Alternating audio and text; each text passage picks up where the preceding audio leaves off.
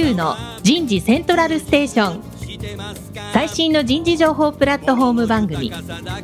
日本最大級の人事エグゼクティブクラスのコンソーシアムの代表を務めシンガーソングライターとしても活躍する楠田優が有名企業の人事や人事をサポートする企業の方をゲストに迎えて第4次産業革命時代に我が国の人事がなすべきことを模索しながら情報提供していきます。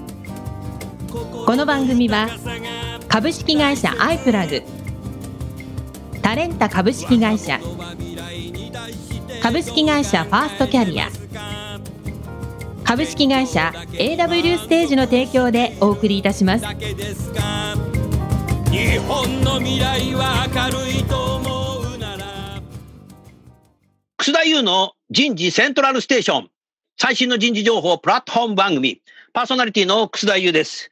えー今日のテーマは、新卒ダイレクトリクルーティングの醍醐味になります。田村彩の健康ポイント。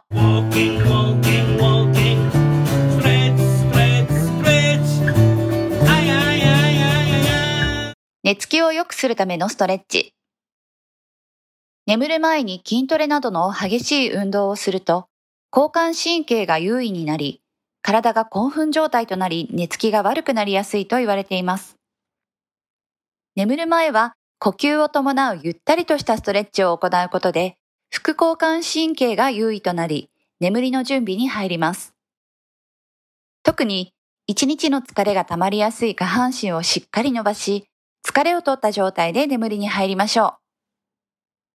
寝つきを良くするためのストレッチ。早速ゲストの方をご紹介いたしましょう。大和ライフネクスト株式会社人材開発部人材開発課の菱谷龍太さんです。菱谷さんどうぞよろしくお願いします。お願いします。藤谷と申します。お願いいたします。続きまして、株式会社シフト人事本部コーポレート人事部コーポレート採用グループの遠藤剛さんです。遠藤さんどうぞよろしくお願いします。はい、シフトの遠藤です。よろしくお願いいたします。今回のスポンサーを務めていただきます株式会社アイプラグ取締役 CEO の直木秀則さんです。直木さん、今日もどうぞよろしくお願いします。はい、よろしくお願いします。直木さん、今日は大崎のオフィスから？はい、そうですね。もうオンラインでさ、番組収録するってもう慣れちゃったね。そうですね。もうオンラインになってから、もう3回ぐらいやってるような気がしますね。うんもう僕なんかね、250日間ぐらいね、ええオンラインでね、仕事してて、もうセミナー75、6回オンラインセミナー出てるよ。今日もこの後ね、ええ夜7時からはい。2時間ね、戦略人事のあのセミナー出てきますけどね。もう毎日ですね、明日も朝から明日は富士通さんのジョブ型のセミナーやって、うん。その後は4時から65歳定年のセミナーをサントリーさんと出るっていう。すごい数ですね。で、あさっては午前中は IBM さんと AI を活用したラーニングのセミナー出て、その後は経済産業省で仕事するっていう。それだけだね。だから経済産業省行くだけだ。うんまあだからね、面白いけどね。全然電車乗んなくなっちゃったよ。そうなりますよね。今日のね、大和ライフネクストさんね、面白いキャッチフレーズがあるんだよ。さあ、格好つけていこうぜみたいな。直木さん知ってる？いや、ちょっとこれさ。はい。菱谷さんぜひさ、はい。後で解説してほしいね。あ、わかりました。それからね、シフトがまたいいんだな、これ。素養がある人材を広く非 IT 業界からも積極的に採用します。これがいいね。これもさ、こだわり、遠藤さんぜひさ、解説してほしいよ。はい。まずさ、岸谷さん、大和ライフネクストさんの会社概要と、はい。さあ、カッコつけていこうぜって、カッコがさ、カッコ閉じカッコのカッコなんだよ、これうん。うんうんな？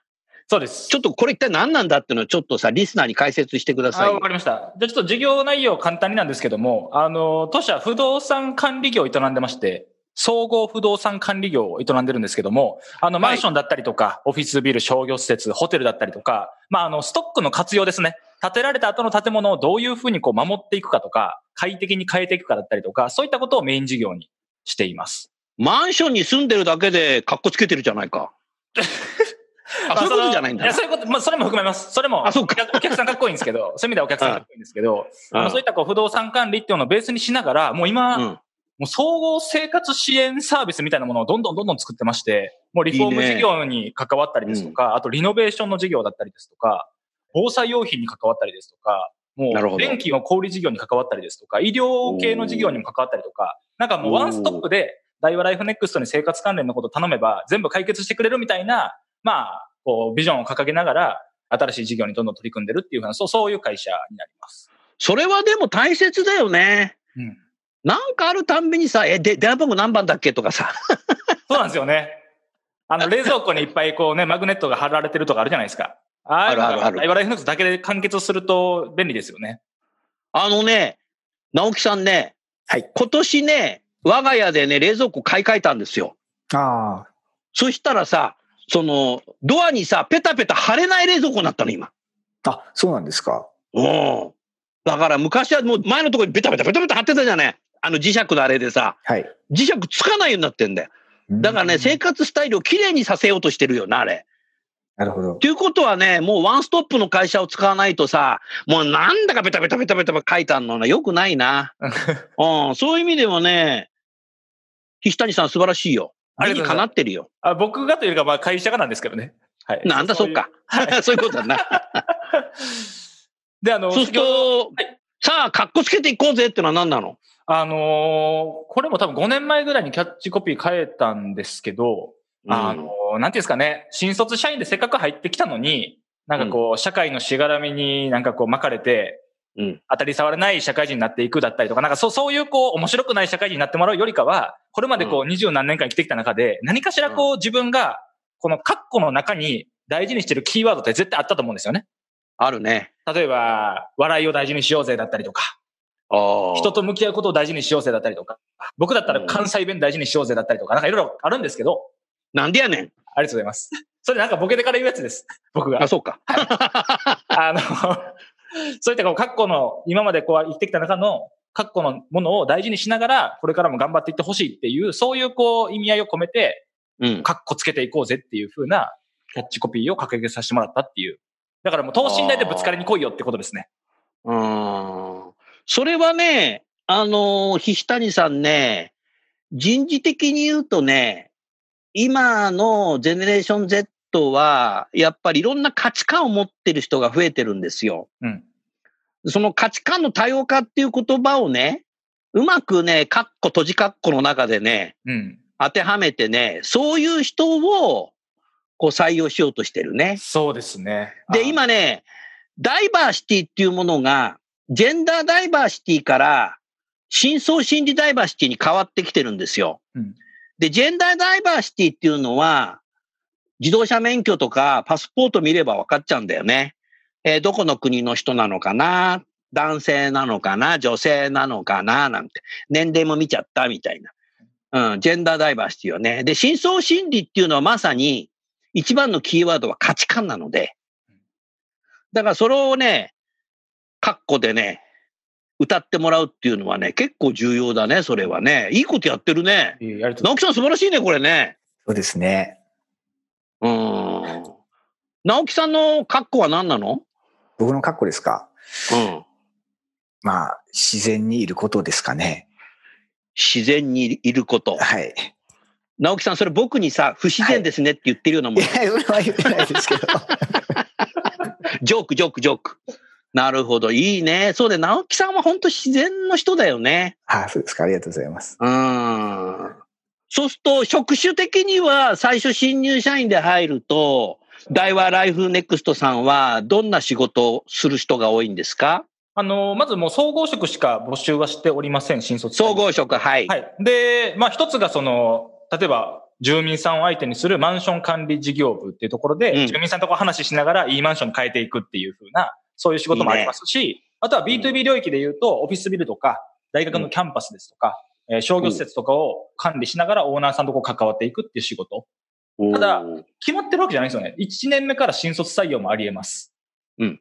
なので、総合職だからといって、この仕事から始めますじゃなくて、いろんなこう仕事からススタートしていく中で、各々がこう大事にしてる格好をどんどんどんどん大きくしていきながら、みんなでこう協力していって、どんどん多様性のある、あの、会社にしていこうよっていうふうなものが一応、キャリアになってくるので、なんかこう、なるほど最初にこの仕事をするってことは、偏りはあるんですけども、決まってるわけではないっていうふうな、そそんな感じですかね。うん。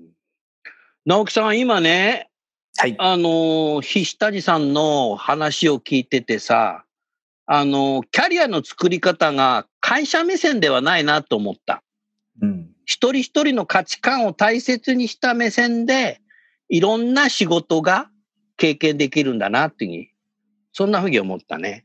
うん。菱谷さんどう？間違ってる？あ、もうお大正解です。はい。大大正解？大正解です。やった直樹さんはい。僕に直木賞をちょうだい。あ、そういうことじゃないんだ。あーまた言ってしまいました。ありがとうございます。ありがとうございます。続きまして、そのシフトの遠藤さんさ、あのー IT 人材が多いんだろうけども、素養がある人材であれば、広く非 IT 業界からでも積極的に採用しているっていうふうにおっしゃってる、ここのなんかこう、狙いは何なんですか？はい。まあ、当社中途採用が、あの、中心ではあるんですけれども、まあ、中途採用、新卒採用と関わらず、非 IT の人材の領域っていうところからも採用を進めておりまして、でその背景がですね、当社のやっている事業内容にもなるんですけれども、うんまあ、ソフトウェアの品質保証というところが私たちの事業内容なんですけれども、うん。えーここの分野っていうところがですね、あの、あまり、まあ、日本だけではなく世界的にもですね、まだ進んでいない分野でして、で、ここのところを、どちらかというと開発経験のある方ではなくって、開発経験あるなしに関わらずですね、えーうん第三者検証をしていくと、えーそういったところで、当社がもともと、まあ、製造業に対するこう標準化だったりとか、コスト削減、効率化っていうところを得意としていた、まあ、コンサルの会社でして、そういったその IT の開発からリリースっていう一連の流れを品質っていうですね、切り口でこう捉えて、標準化を図っていくっていうところにあたっては、まあ、もともとあの IT 人材じゃなくても、えーいいよと。どちらかというと、素養がある方であれば、そういった人材になり得るっていうところで採用活動をさせていただいております。うん。直樹さんね、はい。まさにね、これはね、ポテンシャル採用だよ。もうちょっと分かりやすい言葉で言えば、もうやる気のある人材であれば、ウェルカムそんな感じがしたね。遠藤さんどうなのそれ？そうですね。もちろん、そのスタンスっていうところもそうなんですけれども、えーただですね、やはり、向いてる向いてないっていうところが事業内容としてもあるので、まあそれはね、僕が向いてないってこと？いや、そういったわけではありません。あ、よかった。はい。なので、当社の選考方法では、ある検定問題をえークリアした方に対して、まあ、合格であったりとか、内定を出しさせていただいているっていうような、えー形であります。検定試験があるんだ。はい。岸谷さん受ける？あのーぜひ、いいですか？何？これ転職のラジオ番組なの？そういうつもりで参加したわけじゃないんですけど、遠藤さんの話聞いてたらいいなっていうふうに思って、やられちゃいました。とか言って。ピーって言わなきゃダメかもしれない。えー、検定試験は何？シフトさんで作られたの？そうですね。毎年問題をこう独自で考えて、設計させていただいて、なるほど。えーるっていう、はい。じゃあ大学見たら赤本とか出ねえんだな。そうなんですよ。勉強できない対策の、はい、しようがないと言いますか、まあ、まさに名前の通りではあるんですけど、地頭をこう測るための地頭検定っていう名前で、えー去年から走り出しております。へえ。で、みんなで作ってるわけだ。そうですね。うん。ユニークだね。そうですね。結構これも問題数6問とかで30あ、分。6問なの？はい。?600 問とかじゃないのね？あ、違います。6問で30分で解ける問題なんですけど、一あ、問一問が30分なんだ。はい。かなり難しい問題でして、センター試験と違うんだ。そうですね。あ、もう今センター試験って言わなくなっちゃったんだね。共通試験とかなんだね、今ね。あうん。へえ、6問なんだ。はい直。樹さん受けてみる？そうですね。ちょっと不安がよぎりますけど。ぼ僕とさ、直樹さん怒っちゃったりしてさ。やばいよ、みたいな。老眼で字見えないよ、俺、なんて。そっちかよ、みたいな。それで新入社員でもし入ってきたら、配属先はもう様々なのね。えっと、まずはですね、当社のあの一番現場の業務になり得る、えーテストエンジニアっていうところから全員入りまして、うんまあ、いわゆるデバッグ作業にはなるんですけれども、うん。まあ、テスト機の。能テストとかな。ああ、そうですね。おっしゃる通りですね。うんはい。知ってる知ってる。なるほど。そういったところから、はい。半年に一度ずつキャリア面談っていうのがありまして、まあ、営業に興味あるとか、コンサルタントの領域に興味あるとか、まあ、プロジェクトマネジメントに興味あるとか、そういったところをこう希望をヒアリングをして、配属先がどんどんこう変わっていくっていうようなキャリアラインになってきます。おお。そうすると先ほどの大和ライフネクストさんみたいに会社目線じゃなくて、それぞれのまあ価値観とかキャリア感だとかっていうものを寄り添ってはいキャリアを作っていくことができるっていうことだね。そうですね。ありがたいことに、当社が毎年150%ずつ売り上げがあの前年比からこう伸び続けているので、こうお新しい事業であったりとか、グループ会社が増えたりとかで、常にポストはどんどん増えている状況なので、そういったところすごいは、なあ どんどんチャレンジできるね。そうですね。チャレンジしやすい環境が整っているかなと思います。あーありがとうございます。はい。そういう中でさ、今日はあの、アイプラグさんが担当なんだけども、アイプラグのオファーボックス。これは、岸谷さんの会社では何年ぐらい前から使い始めてるんですか？えっと、2015年卒の方から使ってるので、もう6ターム目、7ターム目みたいなところですかね。結おそれぐらい使ってんだはい、使ってます。すごいね。遠藤さんとこは？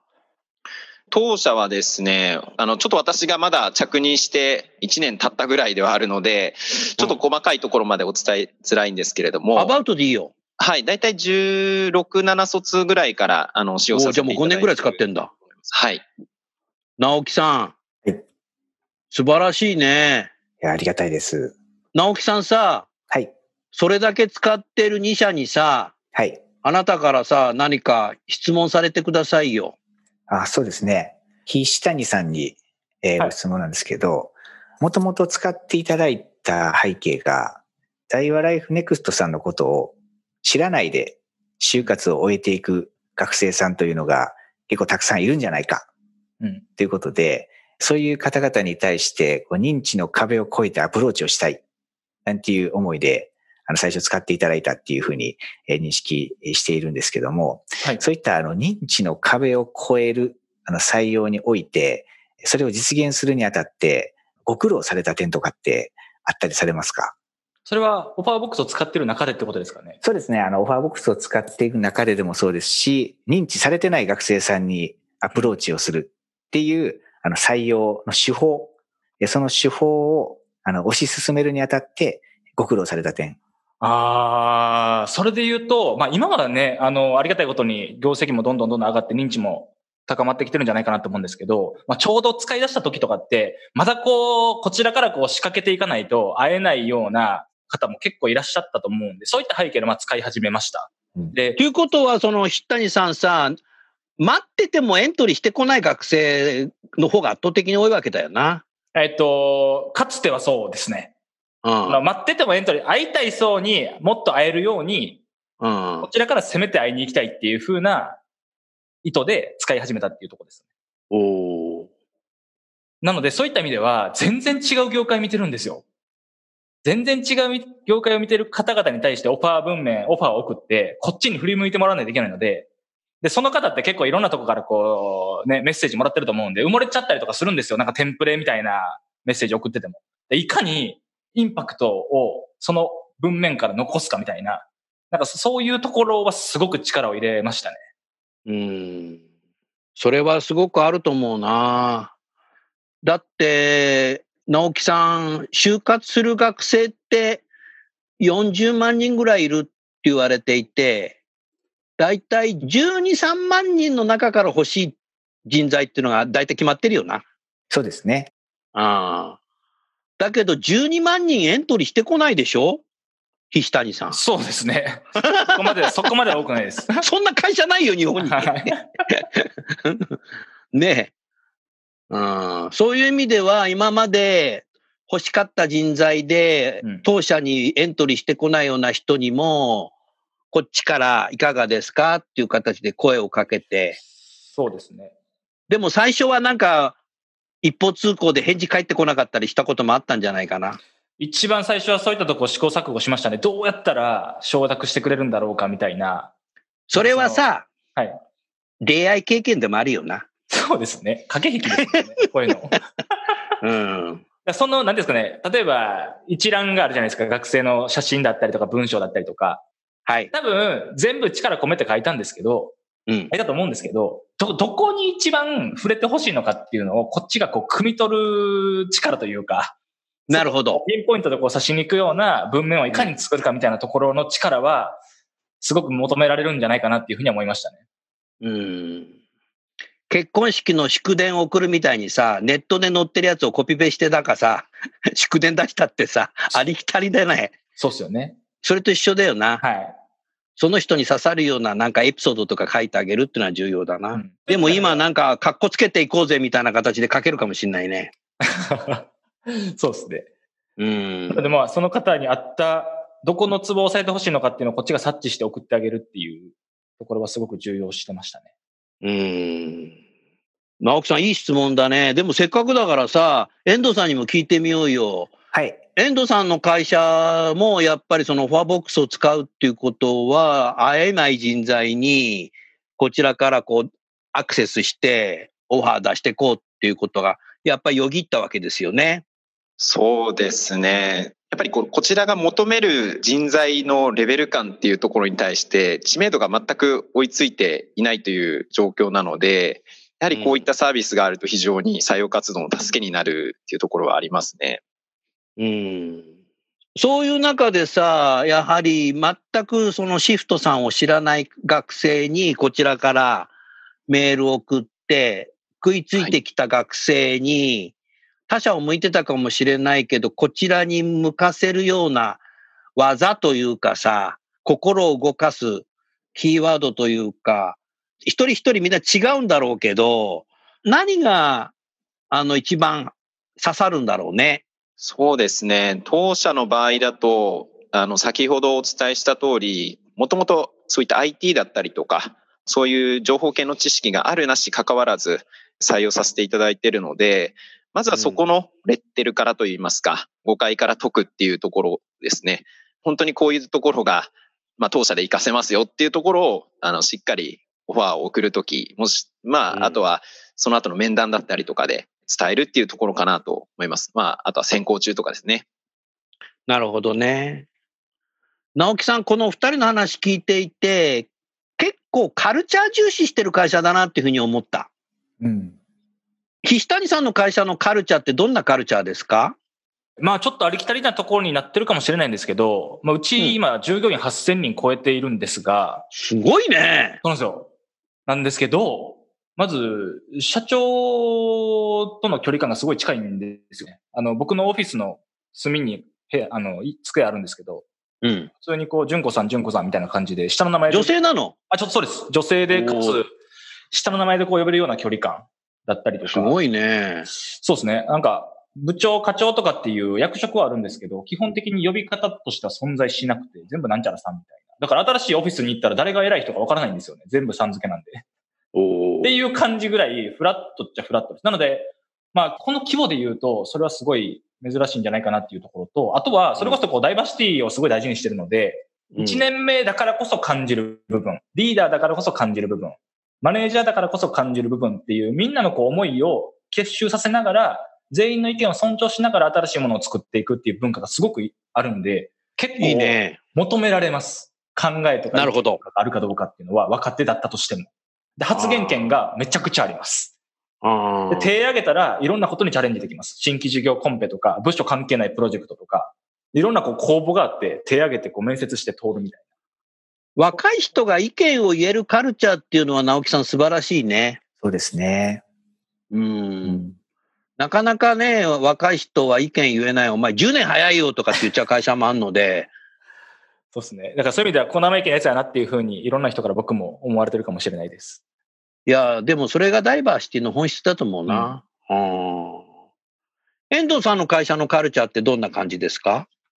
そうですね。当社の、まあ、カルチャーいろいろあるんですけれども、あの、スローガンみたいなのがありまして、まあ、その常識変えてみせるっていうのが当社のスローガンでして、かっこいいな そうですね。こういうところが出てるなっていうところに関しては、高い目標っていうところに対して、まあ、できないっていうところをこう言うのではなくて、あの、本当にそれを達成するためには何が条件として揃っていればいいのかっていうところですね。こういろんなところをこう考えたり、思考を巡らせたり、逆算したりっていうところ、うんえーやはりそういったところが、まあ、出てるかなというところで、まあ、それ以外でも、まあ、社内の人事であったりとか、まあ、手を挙げれば、こう、挑戦させてくれるような仕組みだったりとか、まあ、今年もコロナ禍で完全に先行もオンライン化であったりとか、在宅勤務を積極的にこう導入するっていうところであったりとか、なるべくこう常識にとらわれないように、本来の本質の目的に対して手を打っていく。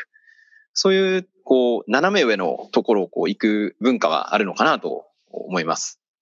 うん。何かね、今話を聞いてて、結構こう自立できる。会社だなっていうふうに思ったし、あと、こう、若い人が発言しても、こう、承認してくれる。二社とも共通してるような、沖さん。そうですね。これたまたまなの？たまたまです。すごいね。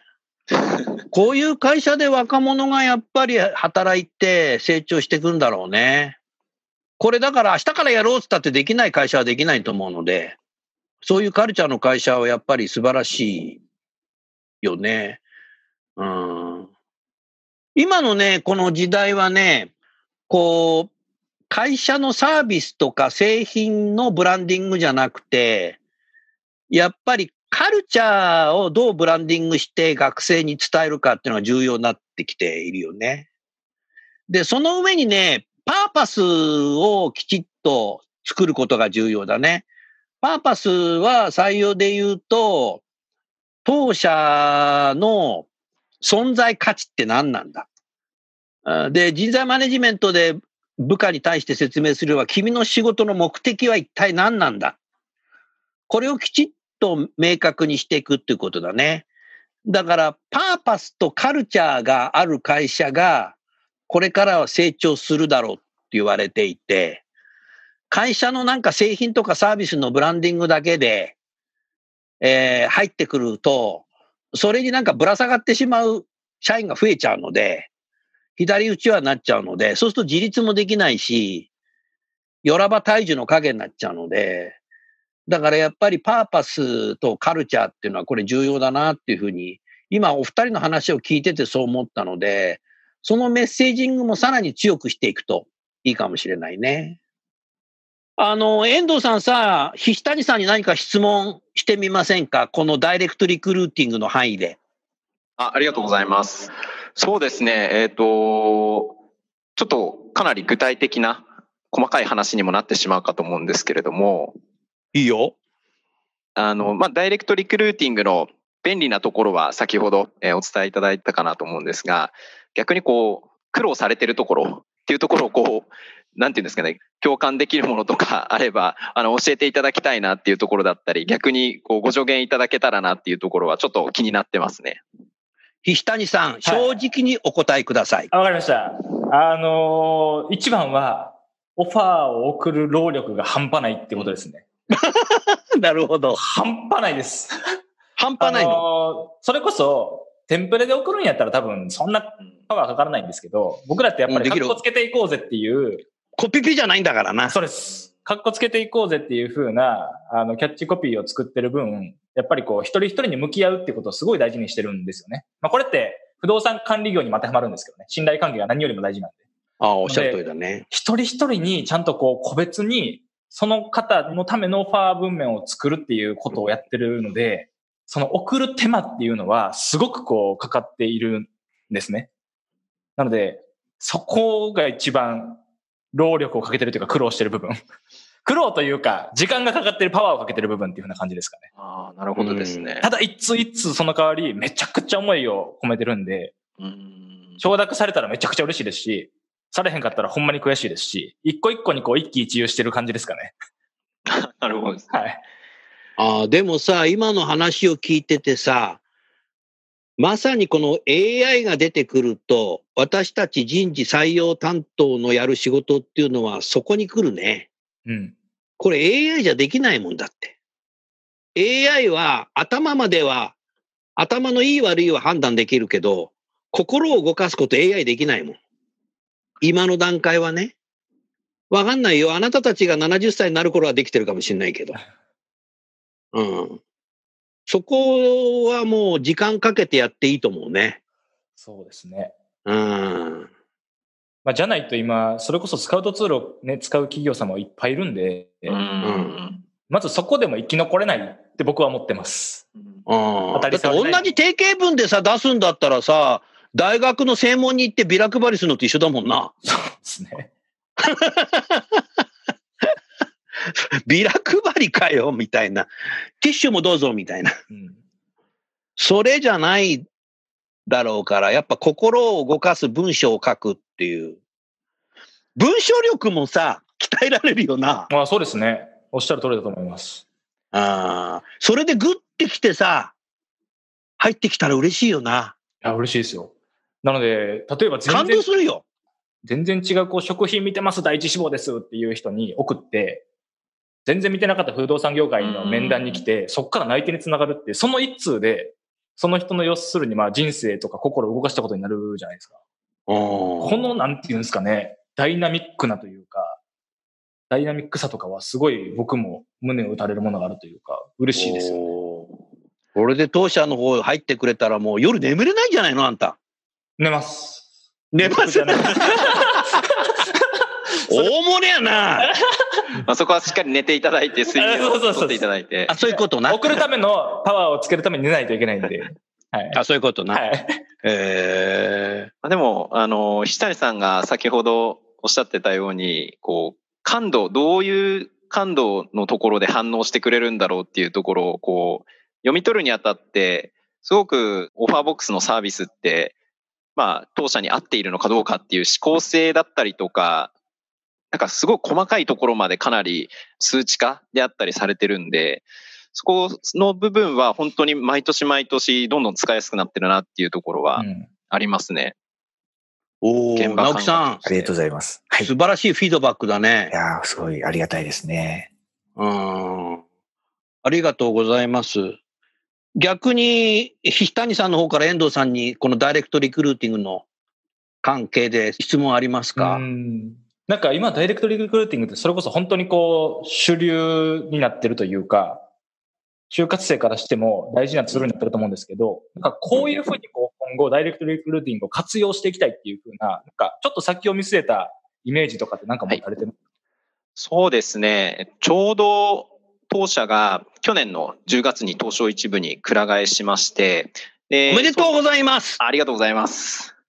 まあ、そのおかげもあってか、どんどんこうエントリー数であったりとか、知名度も、あの、例年に比べたら今年は上がっていったのかなと思うんですけれども、まあ、いわゆるここから、あの、どんどん人数を採用していく採用のやり方になっていくにあたって、やはりですね、一定数優秀な、まあ、学生さんといいますか、っていうところは欲しいので、まあ、そこをこう切り分けてですね、プッシュとプルではないですけれども、もうプッシュのところは、フォアボックスさんであったりとか、そういったスカウトサービスを使って、もう一人一人確実に、こちらから本当に欲しいなと思う人材に対してアプローチしていくっていうような感じで、こう、住み分けをしていってるっていう感じですかね。うんうん。そうですね。なんか、今まで僕らも、なんていうんですかね、募集団というか、会える人を増やしたいから使ってたっていうのがメインだったんですけど、割とこう、将来のことを考えると、ピンポイントでこういう力持ってる人が欲しいみたいなところに使えたりもするでしょうし、まあ当社もそういう意味ではこう、授業の裾野がすっごい広いんで、同じような人ばっかり取っててもしょうがないんで、なんかそういうね、多様な方々にアプローチできるっていう意味ではすごく僕もメリットを感じてるよそうですね。多分企業規模によって使い方っていうのが変わってくるかなと思いますし、数年前まではそれこそまだ当社も本当に数人とか十何人とかの採用活動だったんで、まあオファーボックスさん中心にっていうところでもあったんですけれども、あの、だんだんこう2桁、3桁ってなっていくにあたって、こう使い方っていうところも変わってくるのかなっていう、うんまあちょうどその転換期っていう感じですね。うん。転換期というか、そういうふうにシフトしていかなきゃいけないね。はい。ありがとうございます。社名まで使っていただいて。笑うとこだよ、ここ。いや、でも本当にですね。直樹さんはい。お、いいよ、何、何？あ、ごめんなさい。あの、当社の、あの、先ほど、草さんがおっしゃっていただいたようなミッションというか、パーパスっていうところですけど、こう、世の中のこう価値観をシフトしていきたいっていう思いが込められてる、えーところなので、あの、使い方は今、非常に正しく使っていただいてたのかなっていうところですね。丸。ありがとうございます。なるほどね。楠田優のヒューマンリソースミュージック。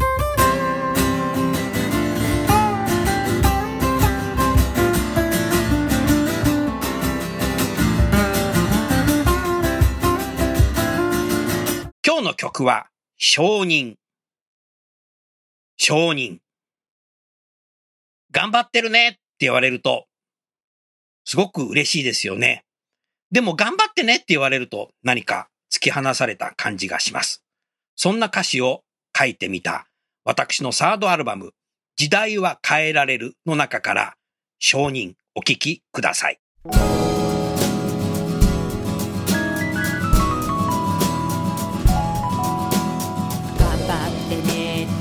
われるのは冷たい言葉だから頑張ってねって言われるのは見捨てられてる気がする。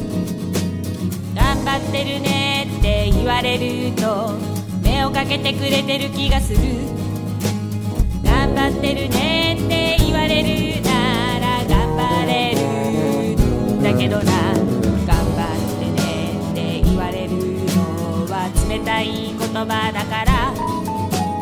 頑張ってねって言われるのは辛くなるだけさ。頑張ってるねって言われると目をかけてくれてる気がする。頑張ってるねって言われるなら本当に頑張れるんだけどな。見捨ててる言葉と認めてる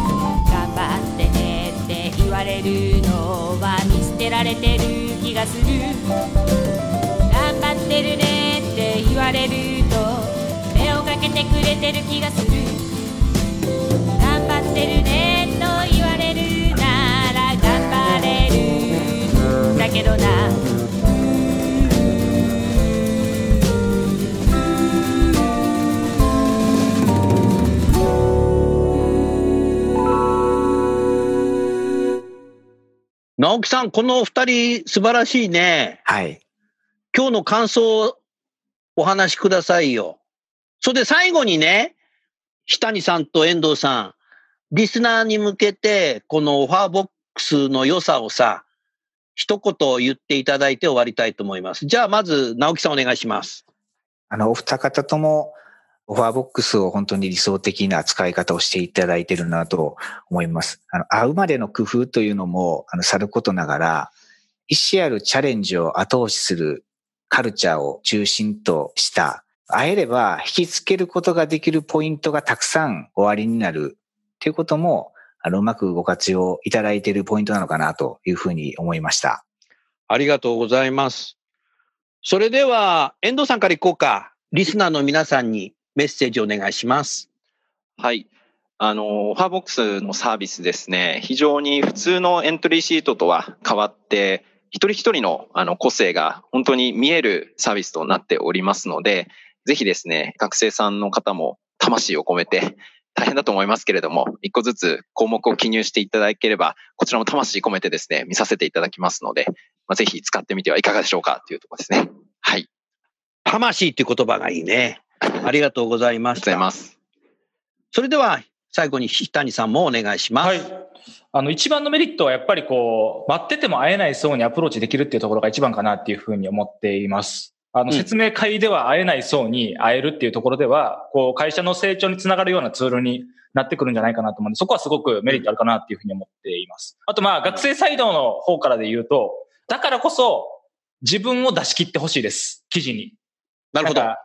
あの、トップ画面に証明写真貼ってる子がいるんですよ。別にいいんですけど、せっかく 証明写真だ。使ってるんやったら、もっと個性あるもん使った方がマッチング図れると思うんで、なんかそういうこう、普段の履歴書とは違う使い方をぜひ、オファーボックスにしていただいたら、なんかこう、思わぬ出会いとか気づきがあるかなと思うんで、そこを楽しみにしてもらえたらと思います。うん。素を見せる。そうです。うん。うん。それ重要だよね。うん。なるほど、なるほど。あのーパスポートの写真じゃないからね。そうですね。うん。もっと個性を出してほしいなと思いますね。カッコをつけてほしいなと思いますね。かっこいい。はい、ありがとうございます。はい。それではありがとうございました。最後にゲストの方をご紹介して番組を終わりたいと思います。大和ライフネクストの岸谷さん、シフトの遠藤さん、アイプラグの直樹さん、どうもありがとうございました。ありがとうございました。ありがとうございました。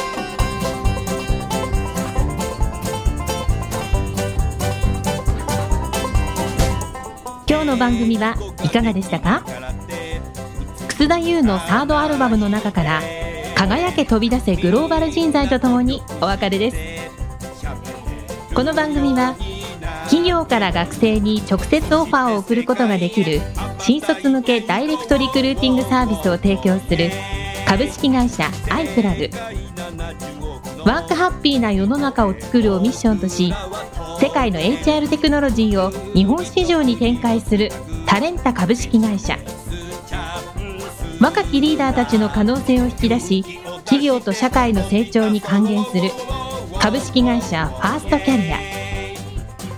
職場でできるストレッチと質の高いウォーキングを提供する健康経営サポート企業の株式会社 AW ステージの提供でお送りいたしました。それでは次回もお楽しみに。届けてゆこう